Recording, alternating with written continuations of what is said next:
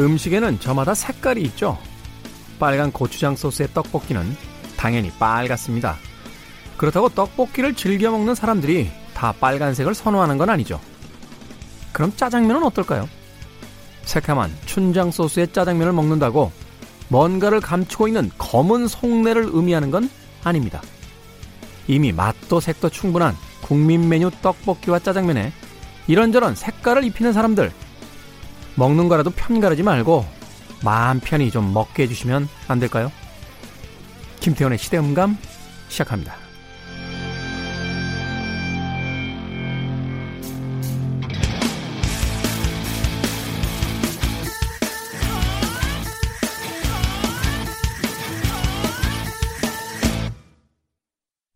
그래도 주말은 온다. 시대를 읽는 음악 감상의 시대음감 김태훈입니다. 이제는요 어, 하다 하다 이제 떡볶이와 짜장면까지 어, 메인 뉴스에 올라왔습니다. 참 제가 시대음감 진행한 지가 벌써 6개월이 넘어갔는데 그러면서 참 다양한 뉴스들 접하고 있거든요. 참 모든 것들이 뉴스가 되는 시대를 살고 있다 하는 생각을 하면서도 매주 새로운 뉴스에 깜짝깜짝 놀라게 되는데 이 놀라움이 언제까지 계속될지 모르겠어요.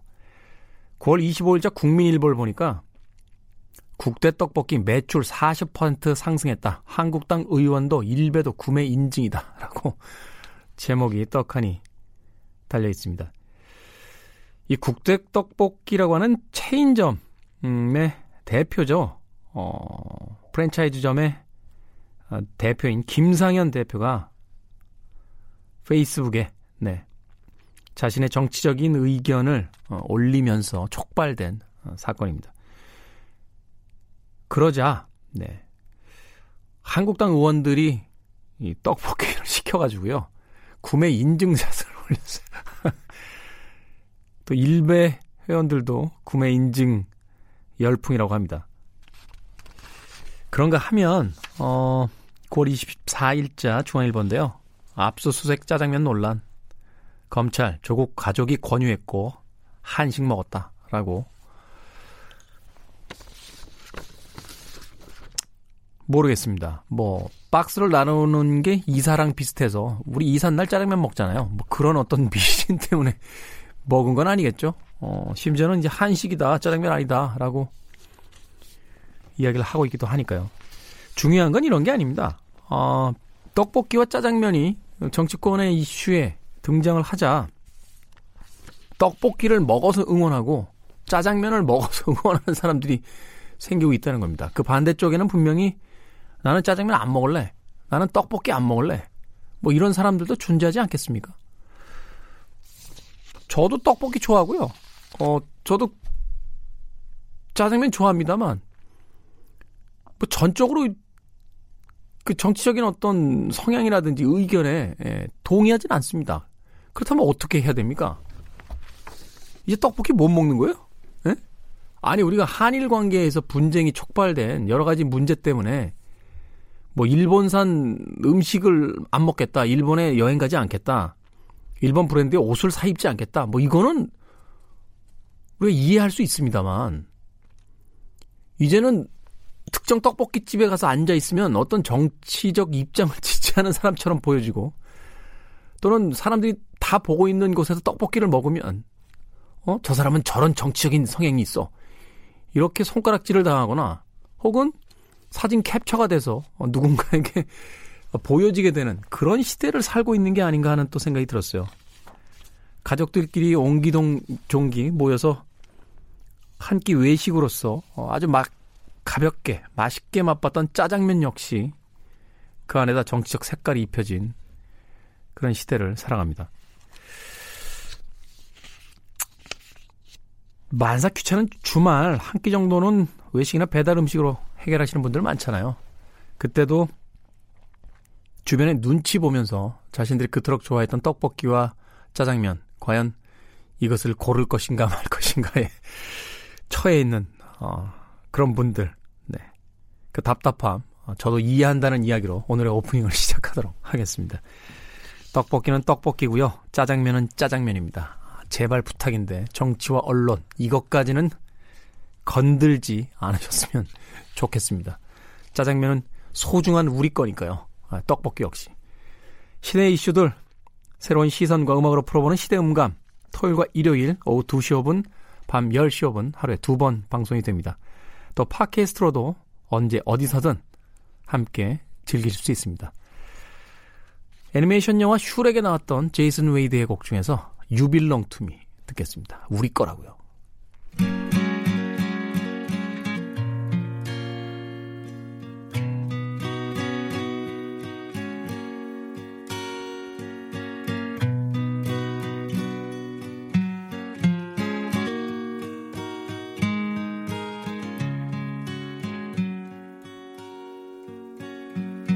See the pyramids along the Nile. Watch the sunrise from the tropic isle. And just remember,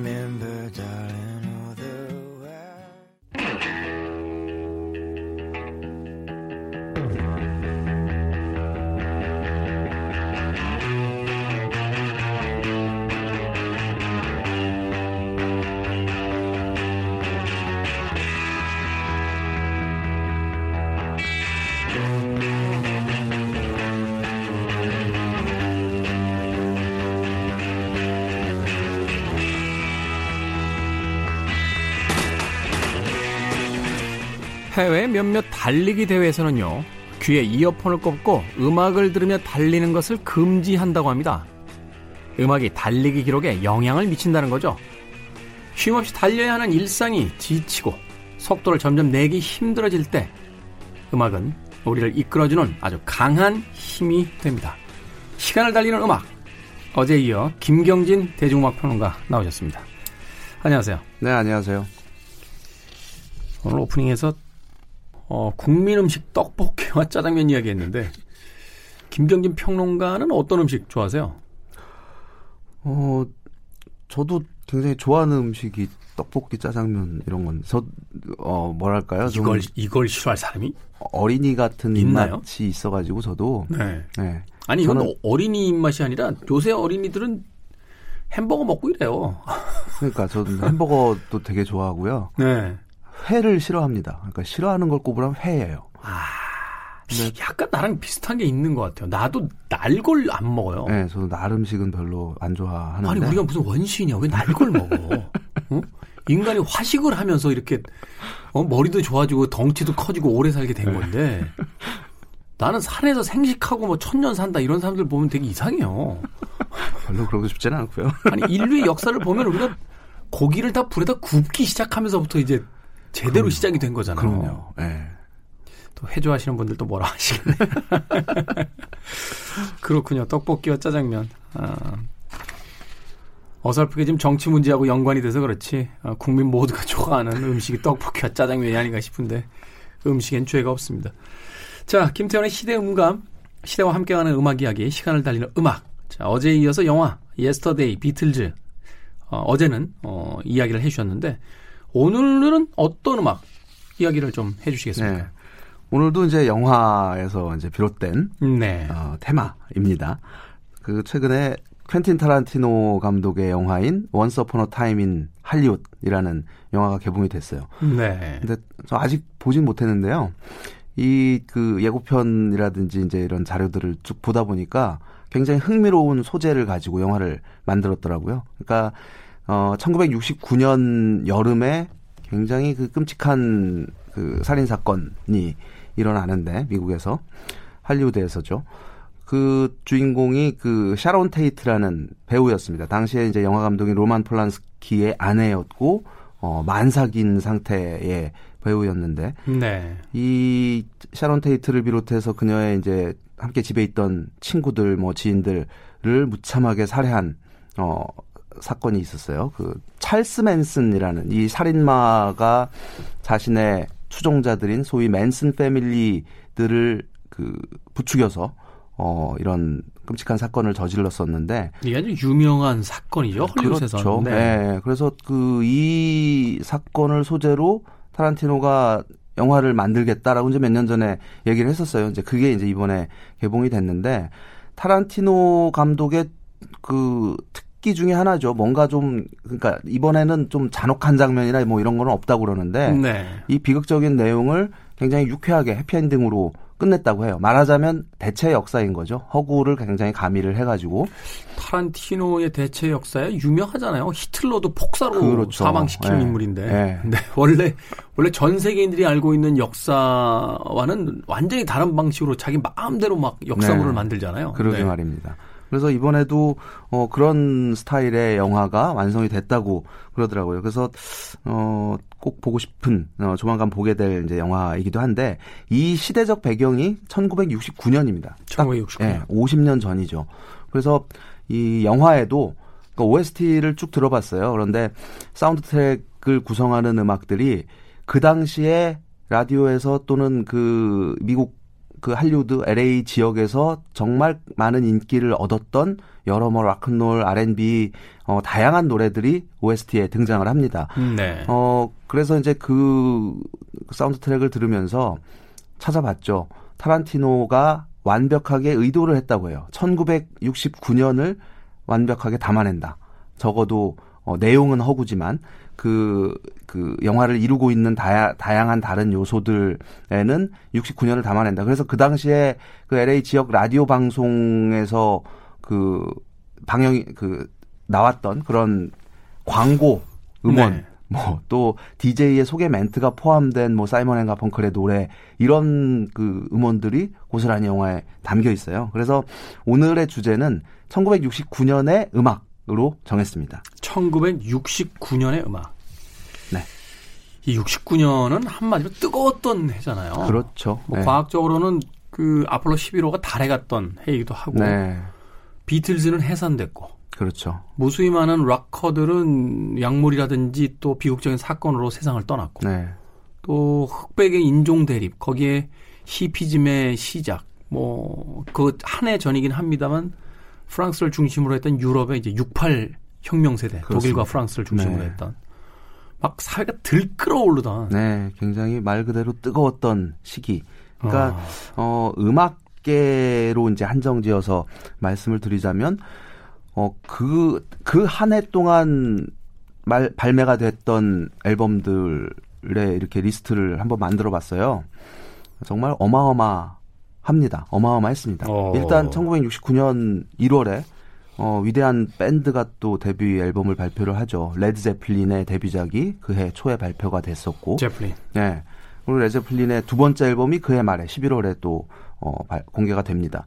그 외에도 이제 뭐 비틀즈의 실질적인 마지막 녹음을 담은 Abbey Road 앨범이라든지 네. 또 에릭 클랩튼이 그 자신의 밴드였던 크림을 해체하고 어 트래픽의 스티브 윈우드와 함께 어 결성했던 소위 슈퍼 그룹으로 알려졌던 블라인드 페이스 블라인드 페이스 예, 유일한 앨범도 그 해에 나왔었죠. 그리고 동명의 음반이었죠. 그렇죠. 예. 그리고 데이빗 보위의 그 Space Oddity라는 이 명곡이 수록됐던 어 데이빗 보위라는 앨범이 또 그에 나왔었고 뭐 그 외에도 이제 킹 크림슨의 그 유명한 데뷔작이라든지 네. 음. 롤링스톤의 롤링스톤스의 또 명반 중에 하나인 Let It Bleed라든지 또 산타나가 이제 우드스탁 무대에서 데뷔를 하고 그 해에 또 데뷔 앨범을 발표를 하게 되죠. 산타나 데뷔는 참 대단했어요. 그 어, 엄청났죠. 엄청 네. 대곡이었는데 네. 그 스- Soul Sacrifice였죠. 네. 그뭐그 뭐라고 할까요? 거의 신들린 듯이 연주를 그 하는 현란한 연주 그리고 어. 그 사실 산타나가 라틴 음악을 이 대중음악 락 음악에 도입한 첫 아티스트잖아요. 그거를 말하자면 데뷔하기도 전에 우드스탁 무대에서 어, 이 어마어마한 관중 앞에서 완벽하게 연주를 펼친 네. 네. 그러고 나서 이제 데뷔 앨범이 나왔었죠. 그때 산타나에 비하면 지금 산타나는 너무 착해진 산타나 같아서. 어, 좀 뭐랄까요 디너쇼 뭐 좀 이런 느낌이랄까요? 네. 네. 아, 이 69년도에 그 팝 음악사에서도 정말 그 엄청나게 많은 음반들이 어, 세상에 선을 보였었군요. 네. 이렇게 이제 들끓을 수 있었던 것이 사실은 이제 60년대와 70년대 로 이어지는 이제 그 청춘 세대의 부각들 네. 그리고 이제 어, 일정한 어떤 정치권 혹은 기성세대로부터 이제 그 탈 이념화하고 또는 탈 기성세대화하는 그렇죠. 그 젊은 세대들만의 자신들의 어떤 문화적인 결성 네. 뭐 이런 것들이 있었던 해였기 때문에 그렇습니다. 그 음. 60년대라는 이 시기는 그 전 세대와는 사뭇 다른 그 분위기와 어, 환경을 어, 이 펼쳐졌던 시기였는데 예를 들면 그 젊은이들이 음악을 듣는 취향 자체가 바뀌게 돼요. 그게 뭐냐면 그 전 세대까지는 그냥 내가 어렸을 때 청소년기에 듣는 음악은 집에 있는 레코드, 즉 엄마 아버지가 듣던 음악을 그냥 자연스럽게 접하고 듣게 되는 그게 음, 또 네. 그냥 취향으로 남게 되고 그런 시대가 지나고 나서 60년대에 들어서면서부터는 내가 좋아하는 또 내 취향에 맞는 음반을 골라서 듣는 어 그런 시대가 됐단 말이죠. 네. 그 뭐 그런 부분은 이제 뭐 패션이라든지 다양한 문화 뭐 예술 영역에도 어 드러나게 되는데 음악에 있어서도 이제 그럴 수 있었던 게 이미 이제 50년대 엘비스 프레슬리나 척베리 같은 락큰롤의 기수들의 영향도 당연히 있을 거고 또 60년대 그 흑인의 음악을 백인의 영역으로 완벽하게 자리시켰던 어, 제임스 브라운이라든지 또는 모타운의 그 R&B 음악들 이런 요소들로 인해서 선택의 폭이 또 넓어졌 다라는 이유도 꼽을 수 있겠고요. 무엇보다도 비틀즈나 롤링스톤스나 뭐 킹크스 이런 그 밴드들로 대표됐던 락 음악의 본격적인 진화. 그래서 대중음악의 지- 중심에 당시에 이제 락 사운드가 자리를 하고 있었기 때문에 그 이 음악으로 표현할 수 없는 게 없었다라는 말이 있었을 정도로 당시 젊은이들의 어 가치관과 이념과 이런 여러 요소들을 음악을 통해서 어 표출을 해냈던 시기였습니다. 그런 시기였기 때문에 어 자연스럽게 어, 쌓여간 그런 예술적인 감성이랄까요? 이런 것들이 어, 음악을 통해서 표출이 돼 나왔고 멋진 작품들이 나올 수 있었던 게 아닌가 하는 생각을 합니다. 음, 네. 1969년의 음악. 한곡 듣고 가죠? 어떤 음악 들을까요? 네, 아까 잠깐 언급드렸던 데이빗 보위의 Space Oddity인데요.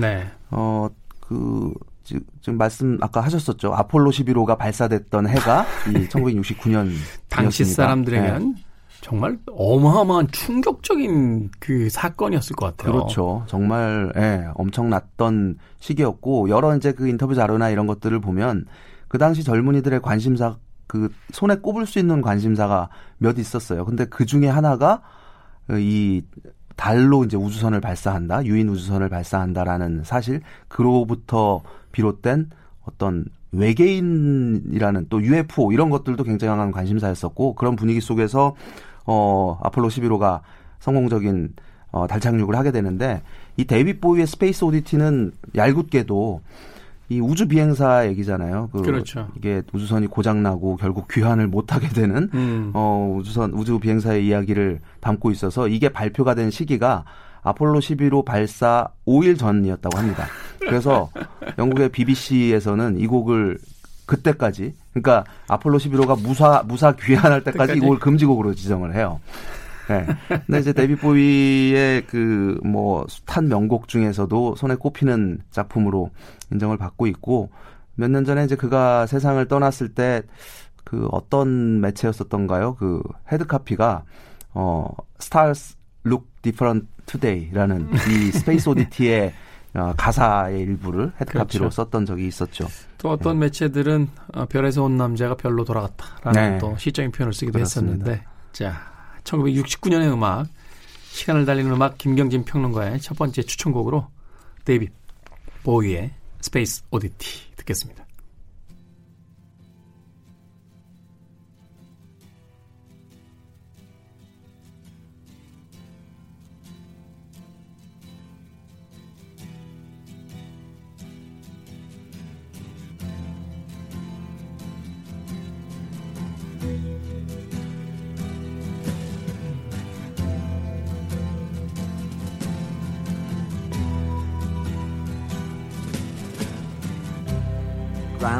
Ground control to Major Tom.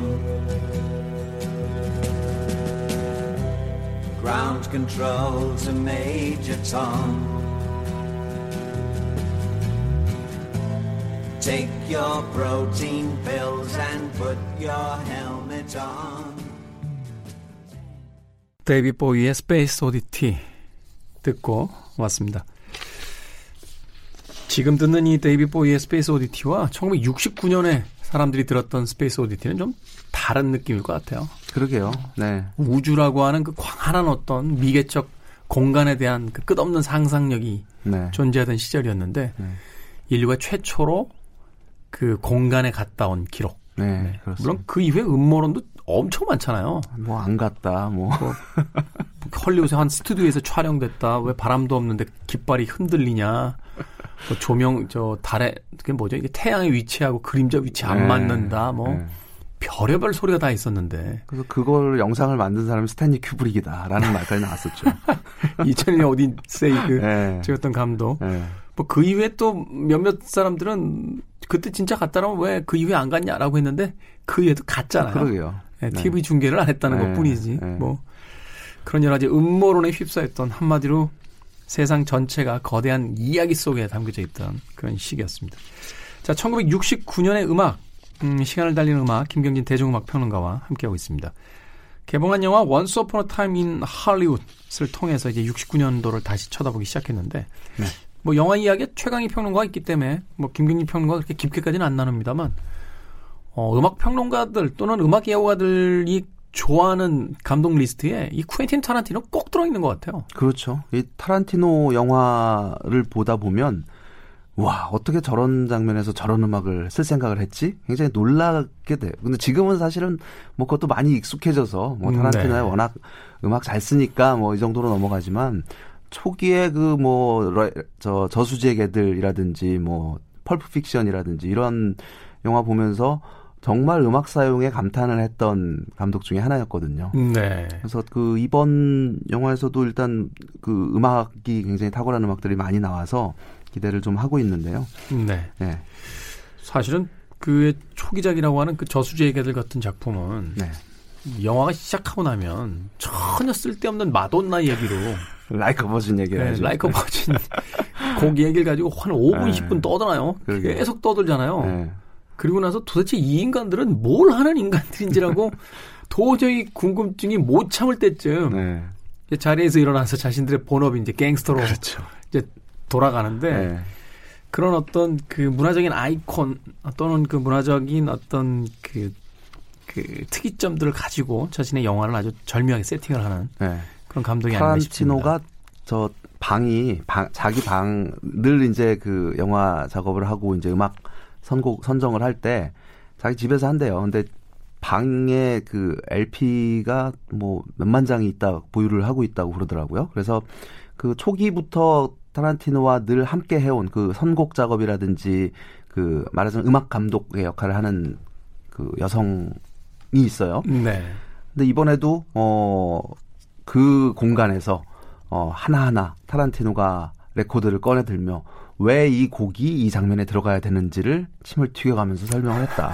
그래서 어, 어 굉장히 즐거운 작업이었다. 뭐 이런 인터뷰를 봤는데 어 굉장히 뭐 탁월한 음악 선곡 그리고 이 69년으로 물론 그 소재가 된 사건 자체가 69년에 발생을 했기 때문이겠지만 어, 영화의 사운드 트랙이 69년의 음악만 있는 건 아니에요. 60년대 네. 중반에 이제 그 당시에 이제 라디오에서 굉장히 많이 나왔던 곡들을 중심으로 선곡이 됐는데 역시 그 60년대 음악의 최고 성과 어라고 할까요? 어, 이런 음악들이 69년에 몰려서 좀 많이 유독 나온 것 같다는 생각을 합니다. 음. 네. 자, 그렇다면 이제 1969년에서 가장 대표적인 사건이라고 하는 네. 어, 앞서서 잠깐 거론을 했었습니다만 뜨거웠던 여름에 이제 우드스톡 페스티벌까지 한번 가보도록 하겠습니다. 네, 우드, 우드스탁 페스티벌 69년 8월 15일부터 3일간 이제 개최가 됐던 어, 행사입니다. 이게 라이브 버전 앨범이 석 장짜리잖아요. 그렇죠. 이 석 장짜리 앨범 구하러 다니느라고 진짜 고등학교 시절에 그 저는 아직도 기억나는 게 그 세 장짜리 백판이 있었어요. 그러니까요. 백판이 세 장짜리라는 것도 굉장히 드문. 쉽지 않았는데 네. 네. 그래서 그거 백판을 처음 사서 굉장히 그 가슴 설렜던 기억이 나는데. 저는 아직도 그 판 기억이 있는 게요. 석 장짜리 백판을 사서 너무 반가운 마음에 이렇게 판 집에서 네. 판 이렇게 빼다가 그왜 아주 거칠잖아요. 그렇죠. 이면 자체가 네, 네, 네. 그 해적판들이니까 네. 거기 손이 비어가지고 아, 세상에. 정말 피를 흘리며 들었던 그막 그런 계획이 있는데 네. 어찌됐건 네, 우드스탁 페스티벌 그 당시 이제 히피들이 히피들의 이제 전성기였잖아요. 60년대 후반이 히피즘이 어 득세를 하고 예를 들면 1967년에는 그 소위 Summer of Love 사랑의 여름이라는 이제 타이틀 아래 샌프란시스코에 전국에서 전 세계에서 10만 명의 히피가 몰려들어서 어 공동 생활을 하고 네. 그게 지금 생각하면 사실은 어떻게 보면 아 낭만적이다 좀 이런 뭐 이렇게 보일 수도 있는데 얼마나 그 지저분했을까 하는 생각을 하게 돼요. 근데 그게 우드스탁 페스티벌 여기도 이제 한 40만 명이 몰렸던 그런 행사였는데 정말 3일 내내 사방 천지에서 악취가 진동을 하고 또 비가 내리고 그래가지고 이 진흙탕에서 정말 그냥 아수라장이 펼쳐졌었다고 해요. 그 기록 필름 보니까요. 네. 그 비가 너무 와가지고 그 전기 장치들이 다 젖어서 네. 그 어떤 곳을 걸어가면 전기가 찌릿찌릿 왔다 라는 이야기도 하고 화장실이 절대적으로 부족해가지고 네. 사실은 그 최근에 락 페스티벌을 가도 가장 큰 문제가 화장실이에요. 네, 화장실인데 네. 당시에도 화장실 너무 부족한 데다가 예상치 못한 인원이 몰리는 바람에 네. 쉽게 해서 그냥 똥판이었다. 뭐 이런, 그러게요. 그러게요. 이런 이야기도 네, 하는데 네, 아, 아까 네. 제가 백판이라고 해서 잘 못 알아들으신 분 계실 것 같은데 불법 복제판입니다. 지금은 안 삽니다. 옛날에 철없던 시절에. 네. 네. 지금은 뭐 그런 게 없죠. 음. 어쨌든 어, 이 우드스탁 페스티벌이 그 역사적으로 대중음악사적으로 굉장히 중요한 의미를 지니고 있어요. 왜냐하면 일단 당시 젊은이들 그 히피즘의 어떤 절정에 이른 그 모습이 고스란히 이 행사를 통해서 어, 재현이 됐었고 내세웠던 이념, 사랑과 자유와 평화, 뭐 이런 이제 캐치프레이즈도 그렇고 무엇보다도 여기 참여한 당대를 대표하는 수많은 뮤지션들의 모습, 그 화려했던 생생한 모습이 이 우드스탁의 어 연주 또 필름 뭐 이런 것들을 통해서 우리가 지금도 볼 수 있거든요. 아까도 네. 언급드렸던 것처럼 뭐 산타나가 이제 이 무대를 통해서 데뷔를 했었고 그 외에도 이제 그 당시 히피들로부터 어마어마한 사랑을 받았던 제퍼슨 에어플레인이라든지 또 뭐 컨트리 조 앤 더 피쉬라든지 무엇보다도 이 공연의 마지막 무대를 장식한 인물을 또 빼놓을 수가 없습니다. 이게 3일간의 행사라고 말씀을 드렸지만 네. 엄밀히 말하면 4일이에요. 우리식으로 하자면 그냥 날수로 4일입니다. 왜냐하면 새벽 넘어갔으니까. 네, 3일째 되는 밤을 넘겨 넘기고 마지막 무대가 어 4일째 되는 날 아침 8시에 펼쳐졌거든요. 그렇죠. 그래서 이때는 이미 그 몰려들었던 관객들의 한 3분의 2 정도가 다 빠져나간 빠져나가고. 상태고 어 사람이 말하자면 덜 있는 상태에서 이 지미 핸드릭스가 무대에 오르죠. 그래서 여러 곡을 이제 연주를 하는데 그 중에 하이라이트가 미국의 국가인 Star-Spangled Banner를 이 일렉트릭 기타로 정말 기막히게 연주하는 그 모습이었습니다. 락 역사상 가장 혁명적인 연주가 아니었나 하는 생각이 드는데 그렇죠. 국가의 에, 국가 네.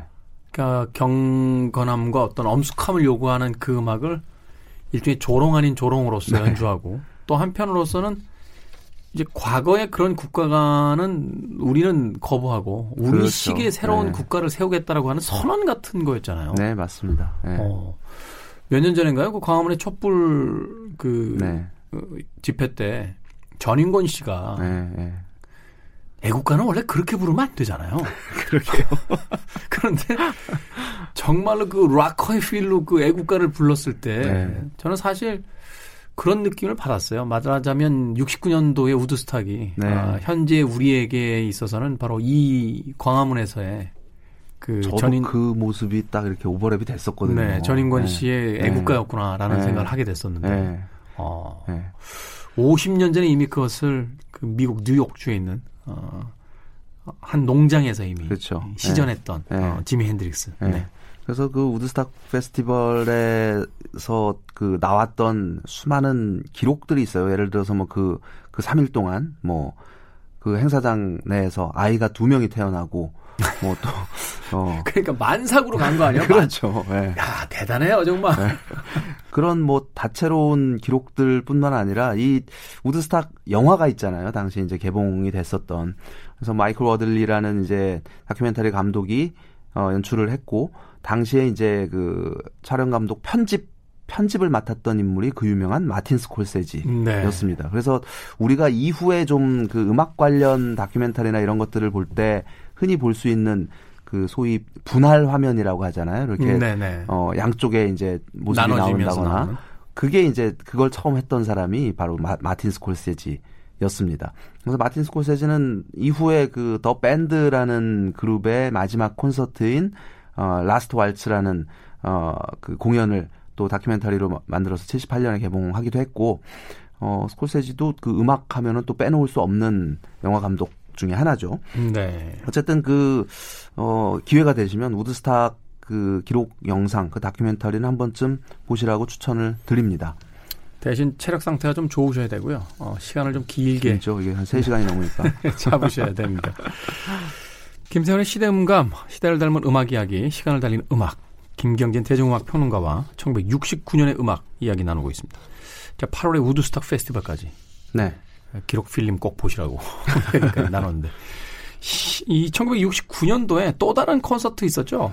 예, 이게 그, 지금 말씀드릴 이 공연은 그 공연이라든지 어떤 음악사적인 중요도 뭐 이런 거보다는 거기서 벌어진 이 비극적인 사건 때문에 유명해진 콘서트였어요. 어, 그해 69년 12월에 롤링스톤스가 그 캘리포니아의 알타몬트라는 곳에서 그러니까 알타몬트 하이웨이라고 하니까 도로에서 이제 펼쳐진 네. 공연이었는데 무료 콘서트였어요. 그래서 이때 이제 뭐 다른 뮤지션들도 이제 몇 팀이 나오고 했었는데 롤링스톤스가 이제 주도를 했고 그들이 공연을 펼치던 어 그 어, 때 한 관객이 나 살짝 난동을 부리던 한 관객이 어 소위 그 헬스 엔젤이라고 불리는 그 경호원 경호원에게 살해를 당하는 사건이 벌어집니다. 아니 이 사건 저도 알고 있습니다만 일단은 롤링스톤스 멤버들도 그렇고 네. 이 헬스 엔젤스가 폭주족이잖아요. 그렇죠. 그렇죠. 예. 폭주족을 가드로 세웠다는 게 이- 이거 굉장히 반향이 컸던 사건이었어요. 그렇죠. 예, 예. 그러니까 정말 가죽 재킷 입고 쇠사슬 걸치고 이런 이제 폭주족인데 그, 그 헬스 엔젤이 경호 역할을 하게 되고 근데 그, 그, 이 장면이 또 영화의 필름에 담겼어요. 그래서 네. 그, 이 당시에 공연을 그 담은 영화가 이제 나중에 개봉이 됐는데 기미 쉘터라는 어 제목으로 개봉이 됩니다. 근데 어 여기에도 보면은 그 누군가가 막 관객석에서 관중석에서 막 살짝 소동이 일어나고 총 꺼내는 모습이 보이고 근데 이제 그 헬센젤이 어 찔러 죽이게 된 거죠. 네. 그래서 그런 이제 비극적인 사건이 일어났던 때도 1969년 이었습니다. 그해 그 사실 롤링스톤스도 어 밴드 내부적으로는 좀 아픔을 겪었죠. 그러니까 초기 초창기부터 롤링스톤스의 어떤 핵심적인 역할을 해왔던 물론 그 역할이 이후에 어 믹 제거와 키스 리차즈로 넘어가지만 브라이언 존스라는 이 아주 재능을 가지고 있던 그 기타 연주자가 어 69년 여름에 세상을 떠납니다. 네. 그래서 그런 그 비극적인 사건을 어, 채 잊기도 전에 롤링스톤스에게 또 이런 일이 벌어지게 된 거죠. 가뜩이나 악동 이미지가 그 심했기 때문에 네. 이 사건 이후로 사실은 이 밴드가 굉장한 그 공격을 당했잖아요. 그렇죠. 네. 어, 관중이 살해되는 사건이 있었기 때문에 네. 그 사실은 이제 어 레드 제플린의 일집이 이제 발매가 되면서 어 새로운 음악의 시대로 이제 넘어가는 어떤 폭죽을 터트리며 시작됐던 69년도였는데 네. 우드스탁 페스티벌로 이제 절정에 갔다가 그렇죠. 사실은 이 우드스탁 페스티벌만 해도 기성세대를 그렇게 못마땅해 했을 텐데 그럼요. 예. 12월 달에 이 롤링스톤스의 그 알타몬 프리 콘서트에서의 사고 때문에 네. 결국은 역공을 당하면서 그렇습니다. 이제 69년 동안 이제 저무는 네. 그런 어떤 마무리의 사건이 되지 않았나 하는 생각이 듭니다. 네. 참 뜨거웠던 한 해네요. 어, 제가 언젠가 그 사석에서 누군가가 만약 과거의 한순간 우디 앨런 감독의 그 midnight in 파리처럼 과거의 어느 한순간으로 돌아간다면 어느 때로 가고 싶은가 라고 했을 때 바로 이 1969년도를 이야기를 네. 했었거든요. 태어난 해잖아요. 그러니까요. 태어난 해요. 예. 네. 태어난 해로 한번 다시 돌아가 보고 싶어요. 네. 가서 어 내가 태어난 해에 있었던 그 많은 일들을 직접 그 눈앞에서 이제 목격하고 어 쳐다보고 또 경험하면서 뭐 그런 어떤 말 안 되는 상상을 했던 적이 있는데 김경진 씨는 어떻습니까? 어 언제로 돌아가 보고 싶으세요? 저도 그때입니다. 딱 태- 60년대 후반. 저는 태어나기 전이잖아요. 어리기 때문에 아마도 많은 음악 팬들 또는 영화 팬들이라면 이 69년이라는 한 해를 어, 떠올리시게 되지 않을까 하는 또 생각이. 듭니다. 네. 1969년의 음악. 오늘 쿠엔틴 타란티노의 Once Upon a Time in Hollywood라고 하는 그 시대를 배경으로 했던 영화의 이야기와 함께 그 음악에 대한 이야기 나눠봤습니다.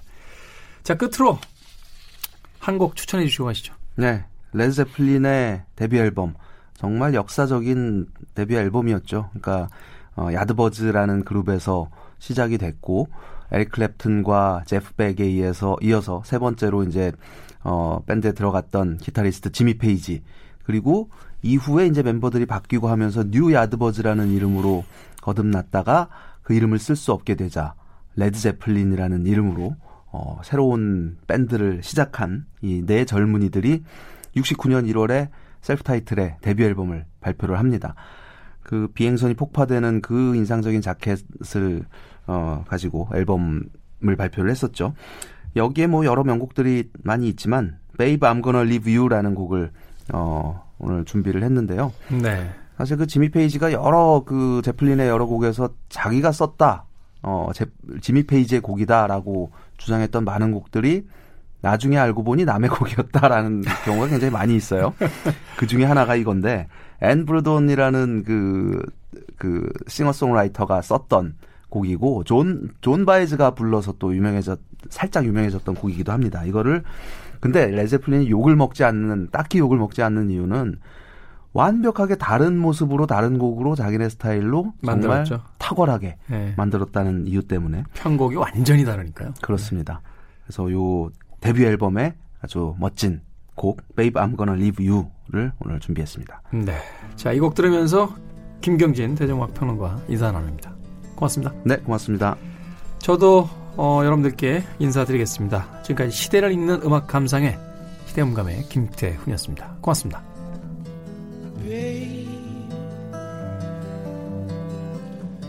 Baby, baby, I'm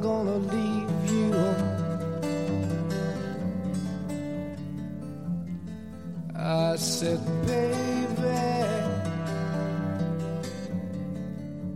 you know I'm gonna